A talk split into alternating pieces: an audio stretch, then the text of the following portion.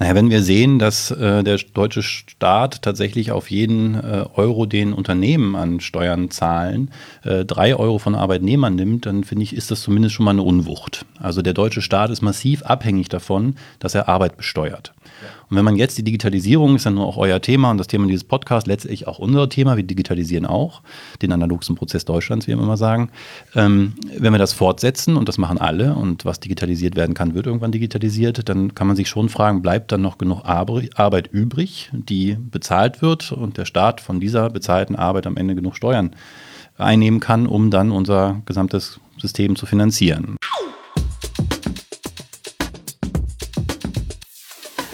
Herzlich willkommen zum Indie4 Podcast, dem Podcast für alles rund um die Industrie 4.0.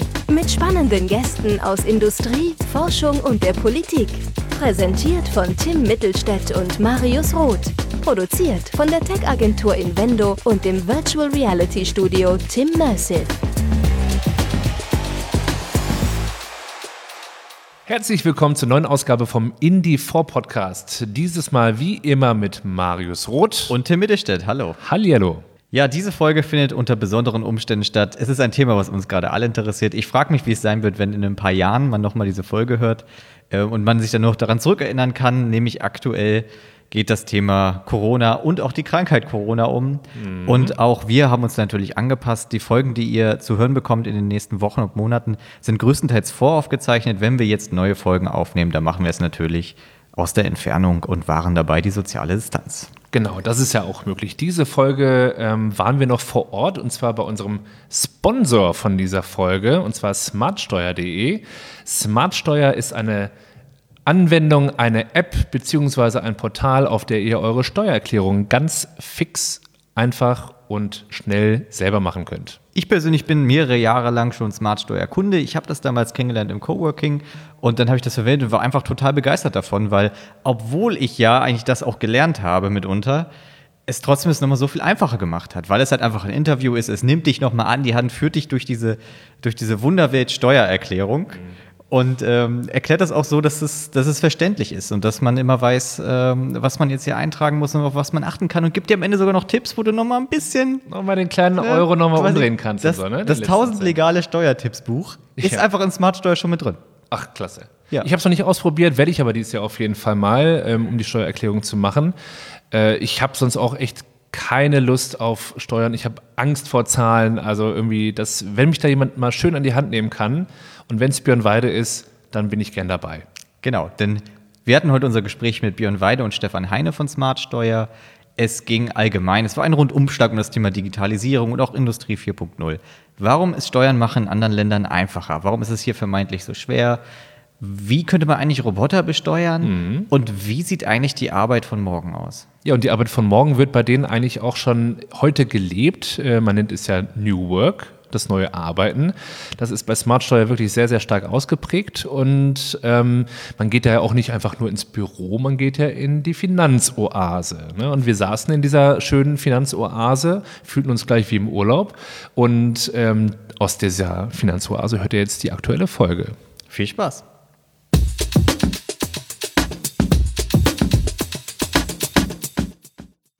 Wir sind hier in der Finanzoase und ähm, von Smartsteuer und ihr sagt ja, dass ähm, eure Kunden jährlich so 100 Millionen Euro einsparen durch euch. Wie sehr hasst euch Olaf Schulz?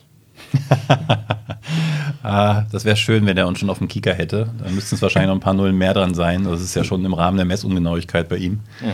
Ähm, aber ja, also das ist mit Sicherheit ein Thema, denn ähm, es bleiben nach unseren Rechnungen so 500 Millionen Euro tatsächlich an zu viel gezahlten Steuern jedes Jahr im Säckel von Olaf Scholz, äh, mhm. weil die Leute ihre Steuererklärung gar nicht erst abgeben. Mhm. Und das ist so ein Ding, was mich morgens schon aus dem Bett treibt und sagt, das kann ja nicht sein. Also mhm. Steuern zahlen finde ich jetzt grundsätzlich nicht schlimm. Ich halte das für gesellschaftlich notwendig und mhm. freue mich auch der Dinge, die wir als Gesellschaft davon finanzieren, aber bitte doch auch nicht mehr als notwendig. Also soll jeder seinen Teil leisten. Mhm. Aber nicht mehr, zumeist oft dann diejenigen trifft, die es vielleicht nicht treffen sollte, weil die, die sich einen Steuerberater leisten können, die machen das dann auch und die kriegen dann den Teil zurück, den sie zu viel mhm. gezahlt haben und die, die vielleicht gar nicht so viel übrig hätten, äh, wissen es dann nicht und leisten sich den Steuerberater nicht. Mhm. Und da, äh, das ist schon unsere Vision, das zu ändern. Mhm. Das hatte ich dann damals ja auch motiviert dazu, Smartsteuer überhaupt zu gründen und dieses Projekt anzufangen, oder? Ich bin nicht Gründer. Ähm, ich habe mich hier ein bisschen ins gemachte Netz, Oh. Nest gesetzt. Ja, der Stefan äh, neben mir, der ist schon von Anfang an dabei. Aber ich bin erst vor sieben Jahren dazu gekommen, als die Haufe-Gruppe ähm, Smartsteuer gekauft hat. Hm. Da hat der Gründer seinen Teil der Version erreicht gehabt und ich Also also, das hier fortführen. Smartsteuer ist immer noch ein Teil der Haufe-Gruppe. 100 sozusagen. Prozent. Mhm. 100 Prozent. Ah, okay. Ach so, okay, interessant. Und was hat dich dazu bewogen, seinerzeit das zu gründen?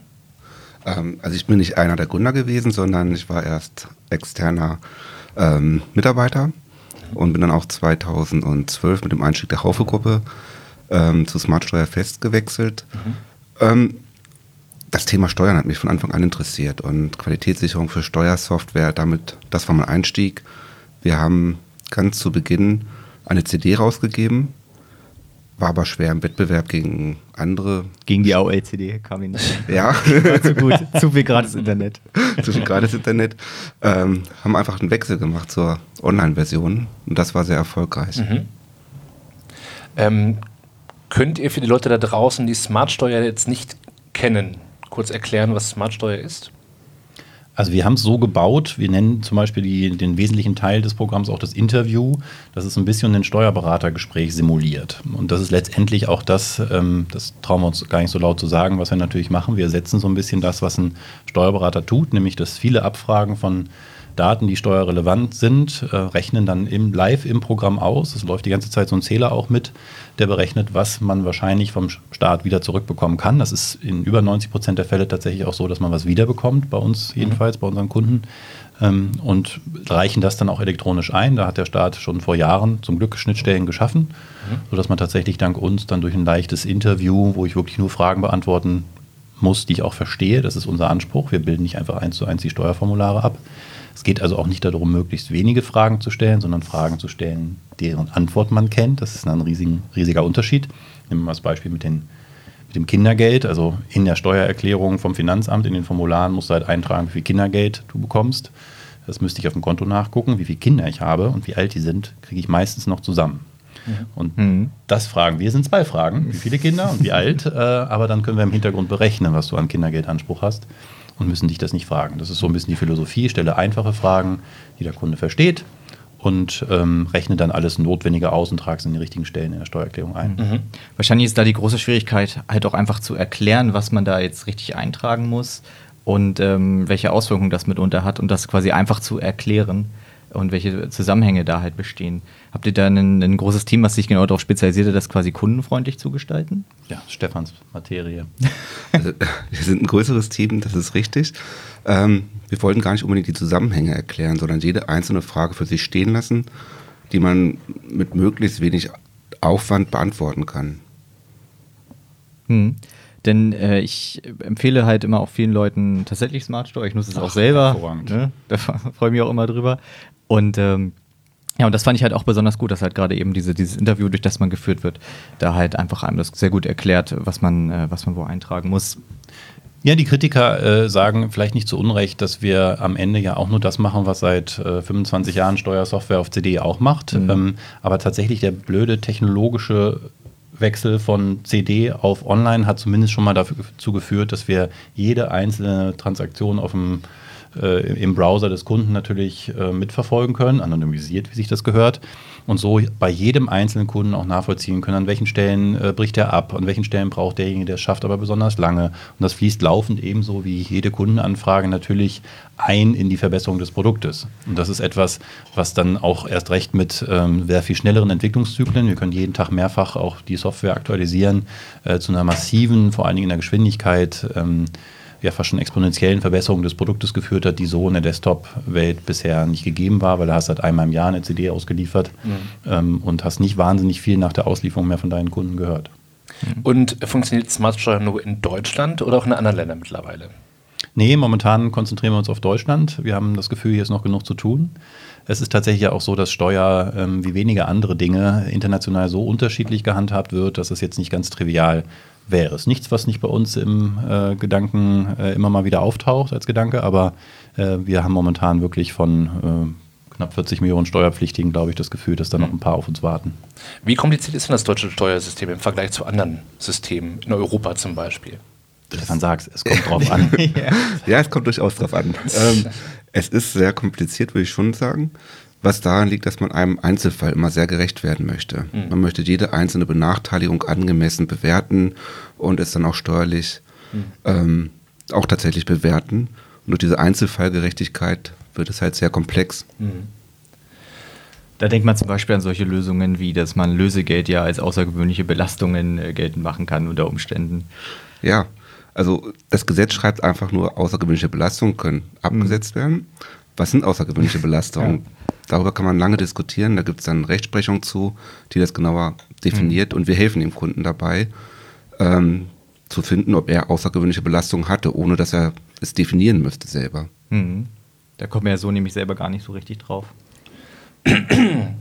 Ich habe heute ein äh, Mikrofon direkt am, am Kopf und kann mich deswegen nicht äh, zum Räuspern wegdrehen, leider. das, ist, das ist der kleine Nachteil tatsächlich, wenn man so ein kleines Mikro direkt hat. Schneiden wir aber alles raus. Ähm, aber um nochmal auf diese ähm, verschiedenen Steuersysteme zu kommen, die OECD hat äh, verschiedene Steuersysteme in der Welt verglichen, also OECD-Mitglieder. Und ähm, neben der Schweiz und Neuseeland ist Estland auf Platz 1 dabei gelandet, was den wettbewerbsfähigsten äh, Steuer, das wettbewerbsfähigste, das wettbewerbsfähigste Steuersystem sozusagen angeht. Deutschland ist da nur auf Platz 24 von 35. Ähm, was macht solche Länder wie Estland ähm, ja, im Vergleich zu Deutschland so wettbewerbsfreundlich? Könnt ihr das sagen? Es wird sicherlich die Einfachheit im Vordergrund stehen. Ich kann viel mit Pauschalen beispielsweise arbeiten, mit hohen Pauschalen. Ähm, muss ich keine einzelnen Kosten fragen. Wenn ich nur Werbungskostenpauschbetrag zum Beispiel ansetze, ähm, muss ich gar nicht versuchen, durch tatsächliche Kosten höhere Aufwendungen zu ermitteln. Ähm, Einfachheit ist sicherlich vorne, der technologische Fortschritt ist sicherlich auch zu nennen. Ähm, In dem Fall natürlich durch die Vernetzung in Estland, dass wirklich die Versicherungsdaten, Bankdaten etc. wirklich alles in ein zentrales Netz gegeben wird und dann natürlich im Hintergrund die Steuer sofort automatisch errechnet wird. Also die Steuererklärung in Estland ist ja eigentlich dann so, dass man tatsächlich in seinem äh, Online-Login seines als äh, elektronischer Mitbürger sozusagen einfach reinschaut und einfach nur bestätigt, ja, das stimmt so. Also sp- sprich Steuererklärung drei Minuten. man akzeptiert den Bescheid und Man kann Einspruch ein, genau, man akzeptiert die Erklärung oder den Bescheid und hätte die Möglichkeit durch einen Einspruch sich dagegen zu wehren. Wäre das nicht toll hier auch? Also ich glaube, es gibt zwei Dimensionen davon, wie man darüber nachdenken kann, wie sich in Zukunft vielleicht auch was verändern kann. Das eine ist die technologische Seite. Da machen wir heute schon einiges. Ähm, da sind wir ein bisschen angewiesen auch auf die zur Verfügungstellung entsprechender Schnittstellen seitens derer, die Daten über unsere Kunden in dem Fall haben. Und das andere ist die Frage des Steuersystems selbst. Da hat Estland, muss man einfach sagen, auch äh, durch den Umbruch äh, in dem Fall das Glück gehabt, so ein bisschen von Null auch anfangen zu können. Wir haben ja hier in Deutschland auch im Grunde jedes Jahr eine Steuerdebatte und ob wir nicht einen, äh, endlich mal eine Reform bräuchten. Und es war ja auch nicht so, dass nicht politisch in der Vergangenheit dank großer Koalitionen über, über weite Teile der letzten Jahrzehnte schon ähm, es nicht auch das politische Mandat dazu gegeben hätte. Ähm, aber tatsächlich durch diese ähm, Konzentration auf diese Einzelfallgerechtigkeit hat jeder einzelne von uns an irgendeiner Stelle in der Steuererklärung was, wo er sagt, oh, wenn das aber wegfällt, ne, oh, Pendlerpauschal, ich fahre jeden Tag 20 Kilometer, ja, das mag jetzt irgendwie kompliziert sein und das ist sehr viel Einzelfallgerechtigkeit, jetzt zu sagen, ich als Staat honoriere ich, dass jemand weite Strecken fährt, ähm, was jetzt mit der Klimabilanz wieder eigentlich gar nicht sich verträgt. Ähm, aber das heute wegzunehmen, jemandem, der das schon hatte, ist wahnsinnig schwierig, auch wenn gesamtgesellschaftlich vielleicht ein einfaches Kirchhoffsches Steuermodell irgendwie total naheliegend wäre und jeder würde sich darüber freuen, wenn es so einfach wäre. Wir nehmen damit irgendjemandem immer irgendetwas weg. Deswegen sehen wir auch auf absehbare Zeit in unserer Risikobetrachtung, nimmt uns der Staat irgendwann mal das Geschäft weg, äh, als äußerst gering ein. Das wird wahrscheinlich nicht passieren. Ich finde es, also ne, Estland hatte die, das Glück, ein relativ einfaches Konzept schon von Anfang an ähm, aufsetzen zu können. Das andere ist die Frage, wenn man jetzt vielleicht gar kein einfaches, wie in Deutschland, Konzept hat ähm, und einfach viele Daten braucht, um diese vielen Fragen nach Einzelfällen beantworten zu können, bleibt ja noch die Möglichkeit, das möglichst einfach zu machen. Und da haben wir in Deutschland traditionell auch eine Herausforderung, weil wir sagen, wir legen sehr viel Wert auf Datenschutz. Und in Estland zum Beispiel ähm, funktioniert das ja komplett anders, hier gar nicht vorstellbar. Prinzipiell haben da die einzelnen staatlichen Institutionen ja jederzeit Zugriff auf alle Daten über einen, äh, über einen Bürger. Ähm, es wird aber protokolliert und es gibt hohe Strafen, wenn das missbraucht wird. Und jeder Bürger kann einsehen, wann wer welche Daten über mich abgerufen hat. Also eine hohe Transparenz und hohe Strafen, anstatt bei uns die technischen und bürokratischen Hürden. Ähm, das macht uns jetzt in unserem Fall tatsächlich ein bisschen schwieriger. Wir würden ja auch gerne unserer Vision irgendwann mal gerecht werden, nämlich die einfachste Steuererklärung nach Möglichkeit in einem Klick zu erlauben. Dafür brauchen wir etliche Daten, an die wir momentan nur über den Umweg Papier rankommen. Es wird ja in Deutschland immer noch wahnsinnig viel Papier produziert. Äh, das kriege ich nach Hause geschickt. Äh, dabei war das ja mal in irgendeinem technischen System und die mhm. Daten könnte man auch direkt von dort abziehen. Wir können es heute jedenfalls noch nicht. Und viele versuchen es auch explizit zu verhindern. Stichwort Versicherungen. Da gab es in den letzten Jahren einige Bestrebungen, zum Beispiel die Kontoführung, äh, die, die, die Kontotransaktionen, wenn die Versicherer was abbuchen, so weit zu äh, kryptologisieren, äh, falsches Wort, also zu verschlüsseln, mhm. ähm, dass man ja nicht mehr erkennen kann, wofür das mal äh, ein Betrag war, mhm. weil die Check24s dieser Welt diese Daten nutzen, um rauszufinden, ob ich nicht ein paar Euro sparen könnte. Mhm. Heißt für uns aber auch, wir können vom Konto gar nicht mehr so viele Daten für die Steuererklärung nutzen, wie man das vielleicht sonst sich wünschen mhm. würde. Ich frage mich ja tatsächlich, wer die äh, Staaten sind, die schlecht abgeschnitten haben und ob es kompliziertere Einkommensteuersysteme noch gibt auf der Welt. ich meine, offensichtlich, aber fiel mir jetzt halt auch keins ein. Ich weiß auch nicht. Aber gut, wir sind auf Platz 24 von 35, von ja. daher mal gucken, wer da auf den letzten Ring noch ist. Ja. Es gibt so ein Gerücht, ich weiß nicht, ob es stimmt, dass 80 Prozent der Steuerliteratur in deutscher Sprache verfasst wurde. Ja, ja. Das, ja, stimmt. Das, das, schreibt man ja ganz gerne mal von uns ab, generell, was Gesetze angeht. Mhm. Wir würden gerne mal das Thema ein bisschen rüberleiten äh, zu dem äh, Bereich Besteuerung von Maschinen und Robotern. Ähm, und da hat ja schon äh, Bill Gates tatsächlich schon vor drei Jahren kam auf die Idee, äh, Roboter und äh, Roboter zu besteuern, beziehungsweise andere Steuersysteme zu finden. Wie denkt ihr denn darüber? Naja, wenn wir sehen, dass äh, der deutsche Staat tatsächlich auf jeden äh, Euro, den Unternehmen an Steuern zahlen, äh, drei Euro von Arbeitnehmern nimmt, dann finde ich, ist das zumindest schon mal eine Unwucht. Also mhm. der deutsche Staat ist massiv abhängig davon, dass er Arbeit besteuert. Ja. Und wenn man jetzt die Digitalisierung, ist dann nur auch euer Thema und das Thema dieses Podcasts letztlich auch unser Thema, wir digitalisieren auch den analogsten Prozess Deutschlands, wie wir immer sagen. Ähm, wenn wir das fortsetzen und das machen alle und was digitalisiert werden kann, wird irgendwann digitalisiert, dann kann man sich schon fragen, bleibt dann noch genug Arbeit übrig, die bezahlt wird und der Staat von dieser mhm. bezahlten Arbeit am Ende genug Steuern einnehmen kann, um dann unser gesamtes System zu finanzieren. Mhm. Und ähm, ich finde das erstmal auch eine Frage, die es mir nicht Angst macht, weil ich finde die Vorstellung, dass wir irgendwann weniger Arbeit haben, gar nicht so beängstigend, wie das mhm. bei manchen klingt. Ähm, ich denke, ähm, Fatih gehört samstags mir, ähm, konnte man sich früher auch nicht mhm. vorstellen. Mhm. Äh, ich möchte heute nicht mehr sechs Tage die Woche arbeiten. Ich mhm. würde mich auch damit begnügen können, nur vier Tage die Woche zu arbeiten. Ehrlich gesagt, ungern auf, bei Verzicht auf Lohn. Mhm. Aber letztendlich sollten die Produktivitätssteigerungen der letzten Jahrzehnte vielleicht auch irgendwann mal anstatt in äh, mhm. höheren äh, Einkommen in weniger Arbeitszeit äh, resultieren können. Mhm. Aber wenn das zu einer Unwucht in der Gesellschaft führt, weil unsere Sozialsysteme dann nicht mehr finanzierbar sind, dann muss man sich natürlich Gedanken machen. Und diese einfache 1 zu 3 Regel zeigt ja, da ist eigentlich noch Potenzial. Warum denn eigentlich Arbeit besteuern, wenn man nicht auch andere Dinge besteuern kann? Zum Beispiel Unternehmensgewinne, zum Beispiel den Konsum, was mhm. gleichzeitig noch einen Effekt hätte ähm, Richtung Klimaschutz. Denn am Ende mhm. ist es der Konsum, der uns da äh, irgendwann mal den Gar ausmacht und nicht die, die mhm. Arbeit. Wäre dann nicht, wenn man Automatisierung und Roboter in Zukunft eher besteuert, die dann quasi sozusagen die Lohnsteuer und die Sozialabgaben eigentlich eher ausgleichen, wären dann nicht in nächster Konsequenz das bedingungslose Grundeinkommen eigentlich die nächste logische Konsequenz daraus? Wie steht ihr dazu? Stefan, fang du mal an, ich streite mich danach mit dir. Das ist ein Grundsatzthema, ne? Ich glaube, das muss man voneinander trennen. Also ein bedingungsloses Grundeinkommen, da spricht vieles für. Ich glaube, ich würde. anders. Bitte? Bitte. Okay. Ähm, ich glaube, es hat viele gute Argumente für ein bedingungsloses Grundeinkommen.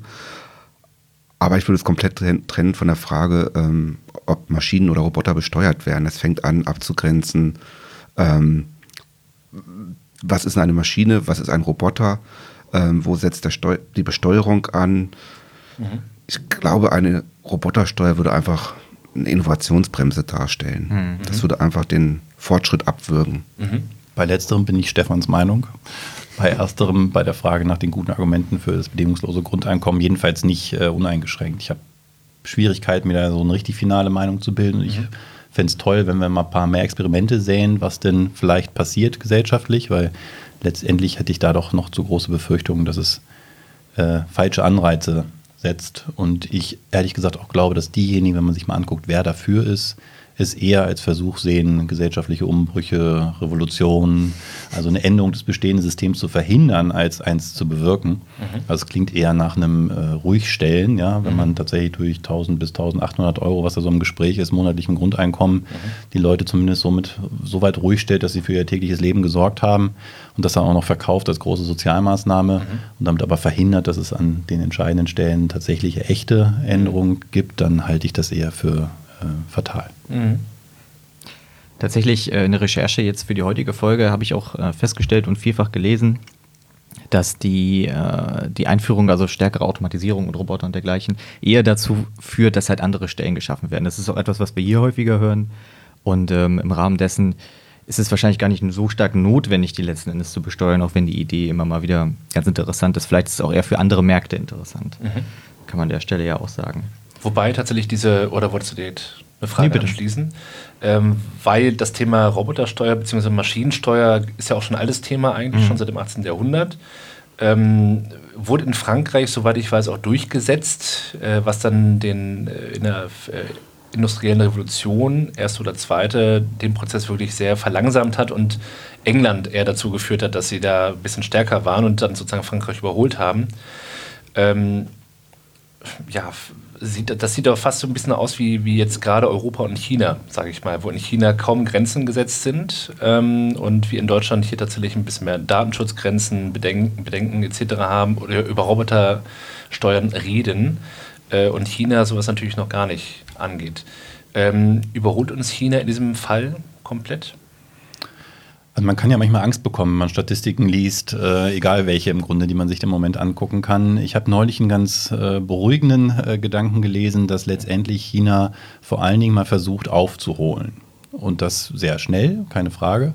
Ähm, letztendlich aber doch nur mit mehr vom Gleichen. Also noch sehen wir ja nicht, dass China etwas sehr anderes macht, weder vom Wirtschaftssystem, wenn man ehrlich ist. Letztendlich kopieren sie uns da auch, äh, trotz anderer politischer ähm, Systeme ähm, und ähm, am Ende die Dinge tut, die gerade jetzt aktuell im Trend liegen, wo wir alle versuchen mitzuhalten, ob KI oder Roboter oder Co., keine Frage, das ist ein echter Wettbewerb. Aber machen sie etwas so substanziell anders, dass sie auch langfristig uns abhängen werden, weiß ich nicht. Mhm. Und ob jetzt das weltwirtschaftlich nicht vielleicht sogar eine gute Idee ist und nicht eigentlich sogar das Ziel von uns allen sein müsste, dass wir irgendwie gleichwertige Lebensverhältnisse nicht nur innerhalb von Deutschland, sondern eben auch weltweit herstellen. Hm, also hätte ich jetzt auch erstmal gar kein Problem mit, wenn auch äh, mhm. die arme Bauernbevölkerung in China es irgendwann mal schafft, äh, ein gutes Leben zu führen. Und mhm. wenn dazu ein Aufholen notwendig ist, bitte. Und Konkurrenz belebt das Geschäft. Ähm, aber wir sollten uns darauf nicht ausruhen, keine Frage. Mhm. Genau. Smartsteuer steht ja nicht nur für die Digitalisierung eines analogen Prozesses, sogar des größten analogen Prozesses, äh, sondern ja auch für New Work tatsächlich. Wie viel New Work steckt denn in Smartsteuer? Ähm, also das Wort, wie wir es jetzt zurzeit verwenden, benutzen wir intern auch noch gar nicht so lange, wie Smartsteuer jedenfalls gibt. Ähm, aber tatsächlich von den Ideen, glaube ich, ist eine ganze Menge drin. Und zwar fängt das damit an, dass wir von Anfang an also ich gucke jetzt mal zu Stefan rüber, der ja noch die ganzen Anfänge, wirklichen Anfänge kennt, wir uns bemüht haben, vom Kunden her eine Lösung zu denken, die der versteht und deswegen äh, alle drei, sage ich jetzt mal, Dimensionen dessen, was unser Produkt ausmacht, von Produkttechnologie und Marketing zusammengedacht haben. Da saßen gemeinsam Leute dran, die sich nicht mit äh, nur fachlichem Sachverstand Formulare angeguckt haben, die sie dann irgendwie übersetzen in Software, sondern sie sich erst gefragt haben, was hat denn der Kunde für ein Problem und dafür eine Lösung mit fachlichem Sachverstand äh, gefunden haben. Man sieht häufig, ohne jetzt einem einzelnen Wettbewerber dazu nahe treten zu wollen, den Lösungen, die es sonst noch gibt, an, dass sie eher aus der Fachlichkeit entstanden sind. Hier und da mal mit ein bisschen Marketing-Polish mhm. äh, auf schön äh, gedreht, aber am Ende dann doch relativ klar aus einer Domäne stammen. Mhm. Und das ist für mich zu großen Teilen jedenfalls auch New Work, nämlich mhm. dieses Zerbrechen von Silos und das gemeinsame Arbeiten an Kundenproblemen, mhm. das Einbringen jeder einzelnen Domäne auf Augenhöhe und nicht ein, äh, irgendjemand schüttet einen Anforderungskatalog über den Zaun und hofft, mhm. dass die Entwickler auch verstehen, was ich gemeint habe und Marketing muss es am Ende verkaufen, hat aber in der Produktentwicklung keine mhm. Rolle gespielt. Das ist ja heute noch sehr verbreitet, trotz aller mhm. Agilität und Co. Ähm, und das haben wir, glaube ich, von Anfang an richtiger gemacht mhm. als andere, sage ich mal ganz vorsichtig. Wir nutzen heute auch das Schlagwort, um uns auch selber nochmal hinter zu, äh, zu, hinterfragen, können wir das auch noch konsequenter tun? Wir haben jetzt gerade Führungskräfte abgeschafft, wir nicht wegen der PR-Story, sondern weil wir irgendwie zu der Überzeugung gekommen sind, dass sie uns eigentlich gerade eher schaden, als dass sie uns nützen. Ähm, aber das sind letztendlich nur eine, ist eine konsequente Weiterführung dessen, was wir schon vor über zehn Jahren mit der Gründung eigentlich richtig gemacht mhm. haben. Wie nennt ihr euch dann selber jetzt in diesem ganzen Teamkonstrukt? Noch Geschäftsführer und Mitgründer und so weiter? Oder äh, habt, ihr, habt ihr einfach Positionen komplett abgeschafft? Also wir haben ehrlich gesagt jetzt noch keine äh, Regel erlassen, wie wir uns jetzt bei Xing und auf Visitenkarten und Co. nennen. Wir hatten jetzt so ein paar Fälle, wo wir gesagt haben, wenn es dir hilft, dann nimm dir den Titel, den du gerade brauchst. Also zum Beispiel haben wir einen Kollegen im ähm, Business Development, der hat immer gesagt, Mensch, äh, kannst du mal eine Mail schreiben als Intro? Ich komme da irgendwie nicht ran, ich scheitere da immer am Sekretariat. Und jetzt mhm. nennt er sich Chief Commercial Officer und zack, mhm. äh, kriegt er die Termine auch alleine. Es ist mhm. doch mir doch völlig Wurst, was bei ihm im Absender steht. Können ähm, wir einfach mal reinschreiben, Admiral der Südsee. das wäre mal eine interessante Idee. Äh, also momentan geht es nicht darum, welche Titel wir tragen, äh, sondern was uns im Geschäft irgendwie weiter bringt. Formal bin ich noch Geschäftsführer und das geht in Deutschland erstmal auch nicht anders. Bestimmte mhm. auch Verantwortlichkeiten hängen einfach an mir. In der Innensicht allerdings äh, spielt es tatsächlich immer weniger mhm. eine Rolle. Ihr macht ja auch New York hier ganz äh, praktisch, dass nicht irgendwie in einem Raum das Marketing sitzt, in einem anderen Raum die Steuerexperten. Äh, wie ist das bei euch hier wirklich, wie ist, wie ist das Leben hier auf den zwei Etagen in der Steueroase? Ja, wir finden uns immer noch. Wir sind jetzt hier seit September, glaube ich, ne? ist jetzt noch gar nicht so lange, haben aber bewusst diese Räume auch so gewählt, dass wir die Art zu arbeiten hier auch wirklich umsetzen können. Das führt zum Beispiel dazu, dass wir viel mehr Fläche haben, als sich rein ökonomisch auf dem Papier pro Mitarbeiter eigentlich lohnen würde, weil wir fast für jeden Mitarbeitenden zwei Arbeitsplätze gedanklich reserviert haben, nämlich einen für sein Tagesgeschäft und einen für die Arbeit in sogenannten Missionen. So nennen wir quasi unsere Projektarbeit wo Mitarbeitende freie Ideen einbringen können. Und wenn genug Leute da sind, die an diese Idee glauben, dann gibt es keinen demokratischen Abstimmungsprozess oder kein Komitee, das das entscheidet, sondern dann findet sich dieses Projektteam einfach zusammen, schnappt sich eine freie Ecke des äh, Büros und reserviert das als ihre Missionsfläche und arbeitet eben an dem Projekt. Und dafür brauchst du halt auch den Platz. Also der Raum ähm, ganz physisch war für uns schon eine ziemlich zentrale Überlegung hier, ähm, wie wir arbeiten wollen, da das Richtige zu finden, eine Innenraumgestaltung. Ich hoffe, das sieht man den Räumen an, wenn man hier ist, ähm, dass wir da uns ein paar Gedanken gemacht haben. Mhm. Ähm, ja, spannend. Mhm.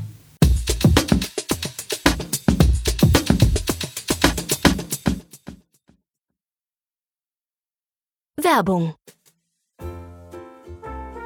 Podcasts sind ein echter Wachstumsmarkt. Bereits jeder vierte Internetnutzer hört sie regelmäßig. Seit kurzem erscheinen Podcasts sogar direkt in den Google-Ergebnissen und sind damit suchmaschinenrelevant. Die Hälfte der Hörerinnen und Hörer haben einen akademischen Hintergrund und akzeptieren die Werbung in Podcasts. Wenn die Moderatoren die Werbung selber einsprechen, empfinden sogar über 80 Prozent die Werbebotschaft als nicht störend. Deshalb sprechen Tim und Marius eure Botschaft dann auch selber ein. Du hast jetzt auch die Möglichkeit, diesen Werbeblock hier für dein Unternehmen zu buchen. Werde auch Indie4 Podcast Partner und schreibe einfach eine Mail an werbung at indie4-podcast.de oder ruf auf der kostenfreien Indie4 Podcast Hotline an 0800 2008 360. Und jetzt zurück zum aktuellen Indie4 Podcast. Frage mich ja, es ist ja quasi ein dauerhafter Perfektionierungsprozess, den ihr hier macht. Nämlich dieses Interview quasi zu perfektionieren. So viele steuerliche Änderungen in der Einkommensteuer gibt es ja meistens nicht, die man aufholen müsste dabei. Ähm, ist es dabei, ist es dabei äh, so, dass, dass ihr dann keine weiteren größeren neuen Produkte entwickelt oder gibt es irgendwann das große neue Smart-Steuer-Ding?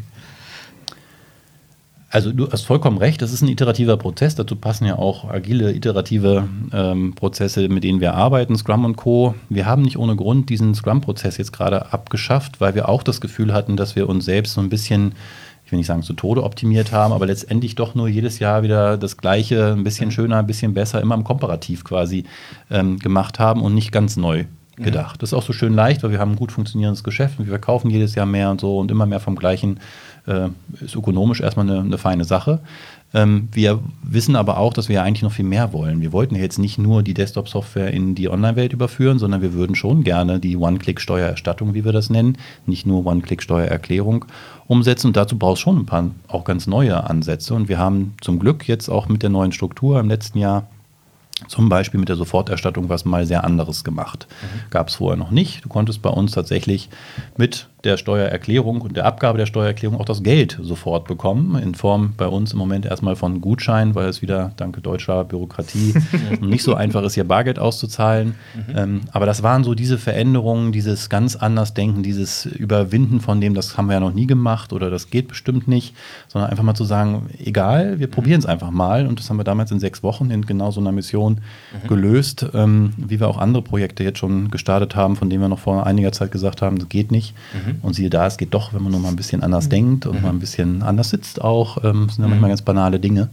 Ähm, und da erhoffe ich mir auch für die Zukunft natürlich noch, noch mhm. viel mehr. Mhm. Wobei die Hauptzielgruppe sind natürlich Privatpersonen bei euch. Ähm, das Thema Unternehmenssteuern etc., ist das auch bei euch irgendwie auf dem Schirm oder macht ihr da bereits was eigentlich? Wie sieht es da aus? Wir können bei uns kleinere Unternehmen abbilden in der Einkommensteuererklärung, können sie auch eine gesonderte einheitliche Feststellung oder eine gesonderte Feststellungserklärung erstellen. Mhm. Das sind jetzt sehr fachliche Begriffe. Wenn man zum Beispiel zu zweit ist, könnte man bei uns eine Steuererklärung als GBR, Gesellschaft ja. bürgerlichen Rechts, erstellen. Wir bieten unter Umsatzsteuer an, wir bieten die Gewerbesteuer an, mhm. aber auch so auf dem Weg, dass der Kunde gar nicht es direkt merkt, dass er spürt, ich bin jetzt in einem unternehmerischen Bereich, sondern es ist mhm. ein einfacher Weg, dort zurechtzukommen und auch dort verzichten mhm. wir auf viele fachliche Begriffe. Also auch da merken wir gesellschaftliche Veränderungen. Der Anteil derer, die zumindest äh, bei Paaren zum Beispiel auch einen Anteil selbstständiger Tätigkeit mit in ihrer Steuererklärung haben, der wächst und wächst und wächst. Also mhm. auch der Anteil derer, die bei uns dann eine Einnahmenüberschussrechnung abgeben, wächst, ähm, was sicher auch damit zu tun hat, dass der Drang hin zu mehr freiberuflicher, selbstständiger Tätigkeit, viele, die nicht mehr so ganz klassische Angestelltenverhältnisse haben, sondern halt drei Tage die Woche das eine machen. Ich äh, gucke mal über den Tisch und zwei Tage was anderes. Ähm, das wird immer mehr. Äh, wie auch bei uns im Unternehmen haben wir Leute, die nebenberuflich noch andere Dinge machen, die drei Tage hier sind und die anderen Tage in äh, Holland als Musiker äh, sich äh, ihr Geld verdienen. Mhm. Ähm, das wird mehr und das drückt sich auch in der Steuererklärung aus, wir wollen das gar nicht mehr so groß mhm. unterscheiden. Bist du jetzt ein Angestellter oder bist du ein Selbstständiger? Ich habe Einkünfte und das kommen von sonst woher. Und da bieten mhm. wir inzwischen dank auch zehn Jahren Arbeit eigentlich alles an. Mhm. Wir freuen uns ja schon auf die Smart-Steuer-KI tatsächlich. Ja. Die hat auch nochmal guckt, wer sitzt da überhaupt, wie spricht der, der dann die Fragen in der, in der Reihenfolge stellt, wie einem das gefällt und äh, auch in der Ansprache äh, das nochmal macht und einem dann nochmal mehr Arbeit abnimmt. Also wir arbeiten heute tatsächlich schon mit äh, künstlichen so. Intelligenzmodellen. noch nicht so, wie du das jetzt gerade geschildert hast. Ähm, das ist durchaus eine Vision, die wir uns vorstellen können. Ähm, tatsächlich, weil das deutsche Steuerrecht so wahnsinnig präzise beschrieben mhm. ist, dank vieler hunderter Paragraphen, ist das mit KI vielleicht eher das äh, Schießen mit Kanonen auf Spatzen, denn man kann das heute alles sehr sauber regelbasiert ableiten und ist dann auch präziser, ehrlich gesagt. Aber es gibt Dinge, wo wir zum Beispiel KI zum Einsatz bringen bei der Soforterstattung, die ich vorhin ansprach. Stellt euch vor, ihr, wir rechnen jetzt aus, äh, ihr kriegt jetzt irgendwie 1000 Euro und wir überweisen dir das Geld auch sofort oder geben dir einen Gutschein. Und dann hast du aber ein paar Dinge in der Steuererklärung angegeben, wo das Finanzamt sagt, naja, nee, so machen wir lieber nicht. Ne? ähm, das mit dem Arbeitszimmer ist ja ganz nett, aber du bist doch sowieso quasi nur mhm. unterwegs, das kann ja irgendwie nicht sein. So, das ist natürlich schwierig, weil die Datenlage, die du uns gegeben hast, sagt, jawohl, Arbeitszimmer, dann kriegst du das wieder. Aber wir nehmen tatsächlich jetzt KI, um zu prognostizieren, wie wahrscheinlich das ist, dass das auch beim Finanzamt alles so durchgeht. Das ist dann nicht mehr eine 1 zu 1 Entscheidung. Ja. ja? Bei aller Bürokratie hängt da dann viel auch noch vom Einzelfall ab und ehrlich gesagt sogar auch von welchem Finanzamt mhm. äh, und so. Und da haben wir Prognosemodelle entwickelt, dank der vielen hunderttausend Fälle aus, der, aus den vergangenen Jahren, die es uns erlauben, da eine Prognose zu machen, wird das so eintreffen oder ist das Risiko, dass die Abweichung doch größer sein wird, nicht weil wir uns verrechnen, sondern weil das Finanzamt verstreicht, ähm, sind die größer und dann halten wir uns ein bisschen bedeckter bei der äh, Vorauszahlung. Ist das schon live oder noch hier bei euch in der Erprobung, um zu gucken, wie gut die Quote denn wirklich ist? Wir haben jetzt tatsächlich erstmal nach einem Probezeitraum das wieder äh, runtergenommen, um mit den Erfahrungen jetzt der ersten paar Monate äh, zu gucken, was funktioniert hat und was nicht, auch ob unsere Modelle stimmten und arbeiten dann daran, dass wir es zur nächsten Saison dann wieder mhm. live kriegen. Prima. Ich würde ganz gerne ein bisschen Werbung für euren neuen Podcast machen, der jetzt auch gerade erst in Entstehung ist. Hat ihr überhaupt schon einen Namen? Ähm, ehrlich gesagt noch nicht. Äh, so Arbeitstitel war Erfolgsgedanken mit großgeschriebenem Gedanken. Ähm, äh, mit großgeschriebenem Dank, so rum, äh, weil es nicht so sehr darum geht, äh, uns gegenseitig auf die Schulter zu klopfen, wie toll wir alle sind, sondern uns einmal äh, vielleicht verinnerlichen, dass wir unseren Erfolg meistens anderen zu verdanken haben.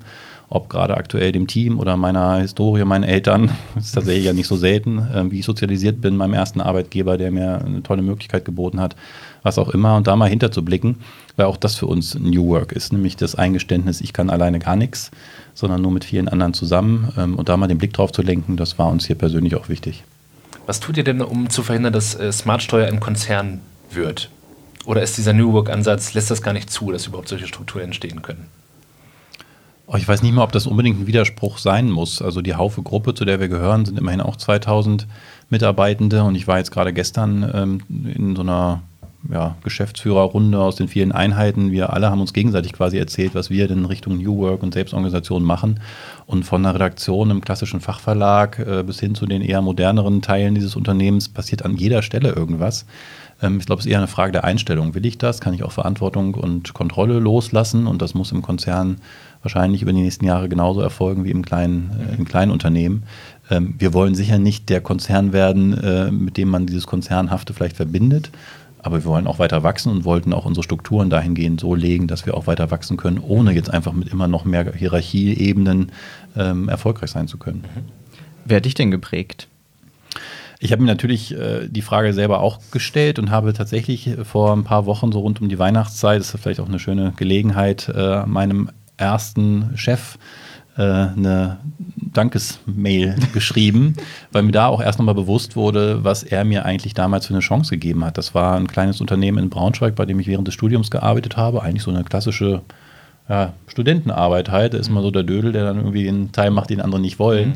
Ja, Pustekuchen bei dem Unternehmen war es halt so, es waren 18 Leute damals nur. Ich saß im Einstellungsgespräch den drei Geschäftsführern direkt gegenüber. Äh, und als ich am Ende ging, waren wir 100 ähm, und ich hatte die ganze Zeit aber super spannende Jobs. Ich war mit beim Kunden, habe Projekte geleitet mhm. und habe ehrlich gesagt gar nicht gemerkt, dass das was Besonderes ist, weil ich kannte das ja nicht anders. War mein erster Job, wenn auch nebenbei, neben dem Studium, dass ich da als Student äh, noch ohne Erfahrung, ohne Berufserfahrung, sogar ehrlich gesagt noch während des Studiums ja ohne echte Ausbildung, die Verantwortung bekam, die Möglichkeiten, äh, Dinge zu tun. Ähm, das habe ich erst eigentlich wahrgenommen, als ich dann später auch mal in Konzernstrukturen war, gesagt habe, oh, das kann ja auch ganz anders aussehen hier. ähm, und habe dann auch gemerkt, okay, das ist dann nichts für mich und war dann auch schnell wieder weg aus dem Konzern. Ähm, das, dafür bin ich ihm bis heute dankbar. Er hat er sicher mich geprägt in dem, was ich heute von Arbeit erwarte, selber und damit auch, was ich gerne weitergeben möchte. Ich möchte genau diese Möglichkeiten Mitarbeitenden schaffen, die ich damals hatte weil nur so ich ja überhaupt merken konnte, wo ich gut drin bin, was ich kann und was nicht. Wenn ich immer nur Rädchengetriebe gewesen wäre, hätte mein Lebenslauf wahrscheinlich anders ausgesehen. Ist eigentlich komisch. Bei mir war der Werdegang ein bisschen ähnlich. Während des Studiums, schon im Bachelor, ganz, ganz früh, habe ich in einem Verlag äh, in Göttingen angefangen. Äh, habe auch immer mehr Verantwortung bekommen, habe dann ein ganzes Büro in Hannover aufgebaut, noch während ich den Bachelor gemacht habe. Mhm. Dann den Master in Berlin gemacht, gleichzeitig das Berliner Büro dieses Verlags aufgebaut. Ähm, das, da wurde mir schon viel Vertrauen sozusagen entgegengebracht. Ich würde der Person jetzt nicht unbedingt noch eine Dankesmail schreiben, großer Choleriker und sonst was. Ähm, deshalb nenne ich jetzt auch keinen Namen, einfach mal an dieser Stelle. Aber eigentlich hast du recht, äh, da hat man schon sehr, sehr viele Chancen gegeben, die man sonst wahrscheinlich irgendwo anders nicht so bekommen hätte, hm. tatsächlich. So, das war eigentlich, also ich sehe dem Ganzen auch, ob, ob, auch wenn die Person jetzt nicht unbedingt die freundlichste war, dem schon sehr, ja, ich, äh, positiv finden. Ich habe auch gerade die Erkenntnis für mich, dass tatsächlich meine Erfahrungen sich da auch sehr mit euren decken. Ja. Aber ich, gerade war ich noch motiviert dazu, äh, auch eine Dankesmail zu schreiben, aber ist auch eher auf der nee. cholerischen Seite gewesen. Deswegen ja. bin ich jetzt gerade eher bei Tim auf ja. jeden Fall. aber jetzt diese, diese absolute Freiheit, die, die ich ja bei Invendo habe und ähm, die man ja halt auch sonst in der Selbstständigkeit hat, das ist halt einfach ein Geschenk. Und ja. ich denke mir jedes Mal wieder, Mann, geht es mir gut. Ja, tatsächlich. Das gibt einem so viel. Das ist wirklich echt, echt schön festzustellen. Ich würde am Ende gerne nochmal eine praktische Frage stellen. Zur wann, Steuererklärung? Ganz genau. wann, wann ist der beste Monat, um die abzugeben, damit sie schnell bearbeitet wird? Kann man das pauschal sagen? Wechselt das? Wann hat, wann hat, das Finanzamt ganz wenig zu tun? Also, nein, die Lieblingsantwort lautet natürlich wieder, es kommt drauf an. Ja. Ähm, ich glaube, es ist sinnvoll, die Steuererklärung möglichst früh abzugeben. März ist sicherlich ein sehr guter Zeitpunkt. Ab da können auch die Finanzämter die Steuererklärung bearbeiten und Bescheide erlassen. Ein schlechter Monat ist tendenziell zum Ende der Abgabefrist. Mhm. Wenn viele den Druck spüren, mhm. eine Steuererklärung abgeben zu müssen, geben natürlich auch viele ähm, Menschen ihre Steuererklärung ab und dann ist das Aufkommen beim Finanzamt einfach am höchsten. Ja, aber da ja alle Smartsteuer nutzen, muss man einfach nur den Bericht vom Vorjahr nehmen, ein bisschen was anpassen, fertig. Ja, da ist was dran. nee, ernsthaft. Also die, die schon mal mit äh, Smartsteuer das gemacht haben, mit Datenübernahme aus dem Vorjahr plus, nennt sich vorausgeführte Steuererklärung. Das Finanzamt weiß ja bestimmte Dinge von dir, unter anderem deine Einkünfte aus normaler Angestellten-Tätigkeit. Mhm. Äh, dann ist da nicht mehr viel zu tun. Meine ging dieses Jahr, also der Teil von mir, meine Frau ist selbstständig, war es ein bisschen schwieriger, der Teil von mir waren fünf Minuten. Mhm. Ja, und so soll es ja auch sein. Um nochmal die Kurve zur Industrie 4.0 wieder hinzubekommen zum Schluss. Scharfe Kurve. Scharfe Kurve, sehr scharfe Kurve, Vorsicht. Ähm, wir fragen am Ende immer ganz gerne unsere Gäste, ähm, wenn wir mal in zehn Jahre in die Zukunft blicken ähm, und das Thema Industrie 4.0, Automatisierung, Digitalisierung sind sehr, sehr weit vorangeschritten. Ähm, worauf freut ihr euch in zehn Jahren und wo habt ihr vielleicht auch ein bisschen Angst oder Bedenken? Angst oder Bedenken habe ich eigentlich gar keine. Ich freue mich auf das, was kommen wird. Das ist mal schön, ja. Ich bin einfach neugierig auf das, was kommen wird, was ich noch gar nicht sehen werde wahrscheinlich, was gar nicht absehbar sein kann. Mhm. Ähm, ich gehe mit so einer grundsätzlich positiven Einstellung, glaube ich, an die, an die, in die Zukunft, dass ich einfach nur erwarte, es wird gut. Irgendwer hat mal gesagt, man, ich glaube, war sogar Bill Gates, ne? man unterschätzt maßlos, was in zehn Jahren passieren kann, überschätzt aber, was man in einem Jahr nur schaffen kann. Ähm, wenn man sich überlegt, dass das iPhone gerade mal ein bisschen älter als zehn Jahre ist, dann äh, maße ich mir jetzt nicht an, vorhersagen zu können, was in zehn Jahren sein wird. Ich meine, ihr beschäftigt euch mit Virtual Reality ganz viel und äh, Augmented Reality. Bin mir sicher, dass da noch was kommen wird. Ich lese gerade ein äh, Buch, Hologrammatica oder wie das heißt, von einem Spiegelautor, mhm. ähm, Zukunftsvision, wo die ganze Welt eben nicht mehr ein Internet ist, sondern so ein Holonet und man muss die Häuser nicht mehr streichen, sondern man legt einfach eine Holomaske drüber und dann mhm. ist es halt schick. Ähm, das hat durchaus spannende äh, Aspekte, genau wie es ein paar beunruhigende Aspekte hat.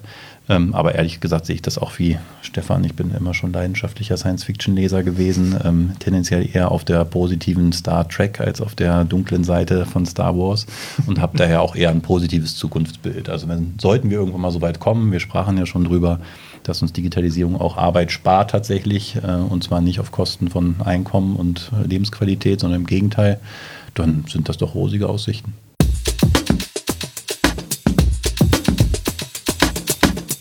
Nach diesem Gespräch ist ja festzustellen, dass es sehr schön ist, dass nicht nur unsere Fertigung smarter wird und die Maschinen alle miteinander reden, sondern dass auch so langsam nach und nach auch die Steuererklärung smarter wird. Ja, das äh, entlastet auf jeden Fall ordentlich. Und ich fühle mich jetzt auch ein bisschen erholter, muss ich sagen. Also zum einen, dass ich jetzt weiß, dass dieses ganze Steuerthema ähm, einen gar nicht mehr so unbedingt stressen muss in Zukunft, auch wenn man Smartsteuer benutzt. Und ich fühle mich auch allein schon erholt, weil wir einfach in dieser Finanzoase abgehangen haben. Und das ist wie die Oase wirklich auch eine sehr entspannende hm. Arbeitsumgebung, wie ich finde. Ich hatte auch, also ich, ich hatte komischerweise noch Tage später noch Sand in den Schuhen. Ja, ich hatte einen Sonnenbrand auch von der einen Seite tatsächlich. Ja, und die, die leben da jeden Tag so. Ja, die leben, die leben, wo andere Urlaub machen ja, oder? und arbeiten da. Ganz das ist klasse. Ja. Ich fand auch ganz spannend, dass die tatsächlich sich keine Titel geben gegenseitig, beziehungsweise ja. äh, der äh, Björn den nicht unbedingt Titel aufdrückt, hm. sondern man gibt sich die einfach selber, je nachdem, was man gerade braucht. Ja, das finde ich schafft auch eine interessante äh, Dynamik in der Hierarchie. Mhm. Ne? Man kann ja, wenn man, er hat ja das Beispiel genannt, dass einer seiner Mitarbeiter ähm, ja einfach gerade einen Titel brauchte, sich den dann gegeben hat, aber ja. im Team kann man den ja dann auch einfach mal mit aufspielen und, äh, ja, klar. und einfach mal ein bisschen so mit der Hierarchie quasi spielen. Why not? Ne? Äh, Fritz spricht nicht mit, mit Fritzchen gern, habe ich aber ja. früher gelernt. Also man muss sich manchmal so bei, wenn man mhm. mit einem Vertriebschef oder mhm. einer Geschäftsführerin oder sowas spricht, einfach auch mal ein bisschen höher stellen, sonst wird man da auch nicht äh, ernst mhm. genommen. Das haben die ja einfach so umgesetzt und klar, why not? In manchen Firmen gibt es ja vielleicht Befindlichkeiten, nein, ich bin doch hier Marketingleitung oder so. Nö, das ist da völlig egal, finde ich gut. Ja, auf jeden Fall. Ob das bei unserem nächsten Gast im Ministerium genauso umsetzbar ist, ist fraglich. Ähm, unser nächster Gast ist Staatssekretär. Ich glaube nicht, dass er sich den Titel selbst gegeben hat, mhm. tatsächlich, oder auch ähm, darüber begeistert wäre, wenn einfach jemand anders sich Staatssekretär nennen würde. Ich glaube, da ist es noch ein bisschen hierarchischer, ist aber gut. Trotzdem ist aber Stefan Mude eigentlich recht stolz drauf, dass seine Digitalisierungsabteilung sozusagen ähm, im Wirtschaftsministerium Niedersachsen wie eine Art kleines Startup funktioniert, ein bisschen agiler arbeitet und Co. Und davon wird er uns das jetzt mal berichten. Genau, dann erfahren wir nämlich mal, wie es jetzt überhaupt in Niedersachsen aussieht mit der Digitalisierung. Ja, ich bin und gespannt. Was, was da alles passiert, was man für Förderung beantragen kann. Darum wird es auch ein bisschen gehen. Mhm. Ich freue mich drauf. Ich freue mich auch. Bis dahin. Bis dann.